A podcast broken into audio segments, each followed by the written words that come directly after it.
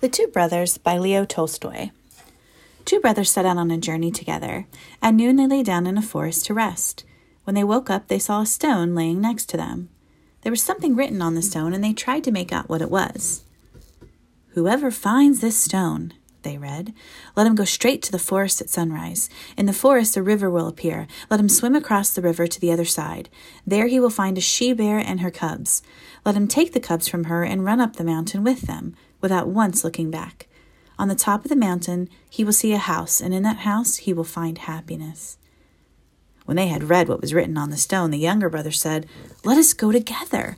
We can swim across the river, carry off the bear cubs, take them to the house on the mountain, and together find happiness. I'm not going into the forest after bear cubs, said the elder brother, and I advise you not to go.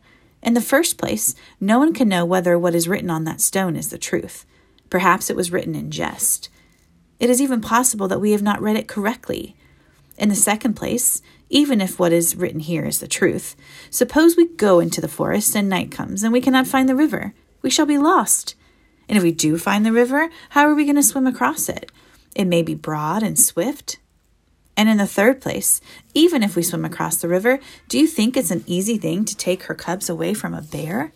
She will seize us, and indeed, instead of finding happiness, we shall perish, and all for nothing.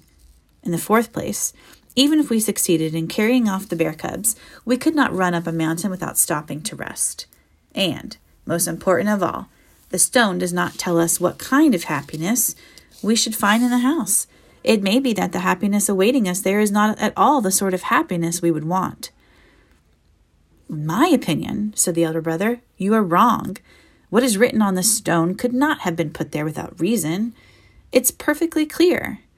In the first place, no harm will come to us if we try. In the second place, if we do not go, someone else will read the inscription on the stone and find happiness, and we shall have lost it all. In the third place, if you do not make an effort and try hard, nothing in the world will succeed. In the fourth place, I should not want anyone to think that I was afraid of anything. The elder brother answered him by saying, the proverb says, In seeking great happiness, small pleasures may be lost, and also, a bird in the hand is worth two in the bush. Well, the younger brother replied, I have also heard, He who is afraid, afraid of the leaves must not go into the forest, and also, beneath a stone no water flows. The younger brother set off, and the elder brother remained. No sooner had the younger brother gone into the forest than he found the river, swam across it, and there on the other side was the she bear, fast asleep. He took her cubs and ran up the mountain without looking back. When he reached the top of the mountain, the people came out to meet him with a carriage to take him to the city, where they made him their king. He ruled for five years. In the sixth year, another king, who was stronger than he, waged war against him. The city was conquered, and he was driven out. Again the younger brother became a wanderer, and he arrived one day at the house of the elder brother. The elder brother was living in a village and had grown neither rich nor poor. The two brothers rejoiced at seeing one another, and at once began telling of all that had happened to them. You see, said the elder brother, I was right. Here I have lived quietly and well, while you, though you may have been a king, have seen a great deal of trouble. I do not regret having gone into the forest and up that mountain, replied the younger brother.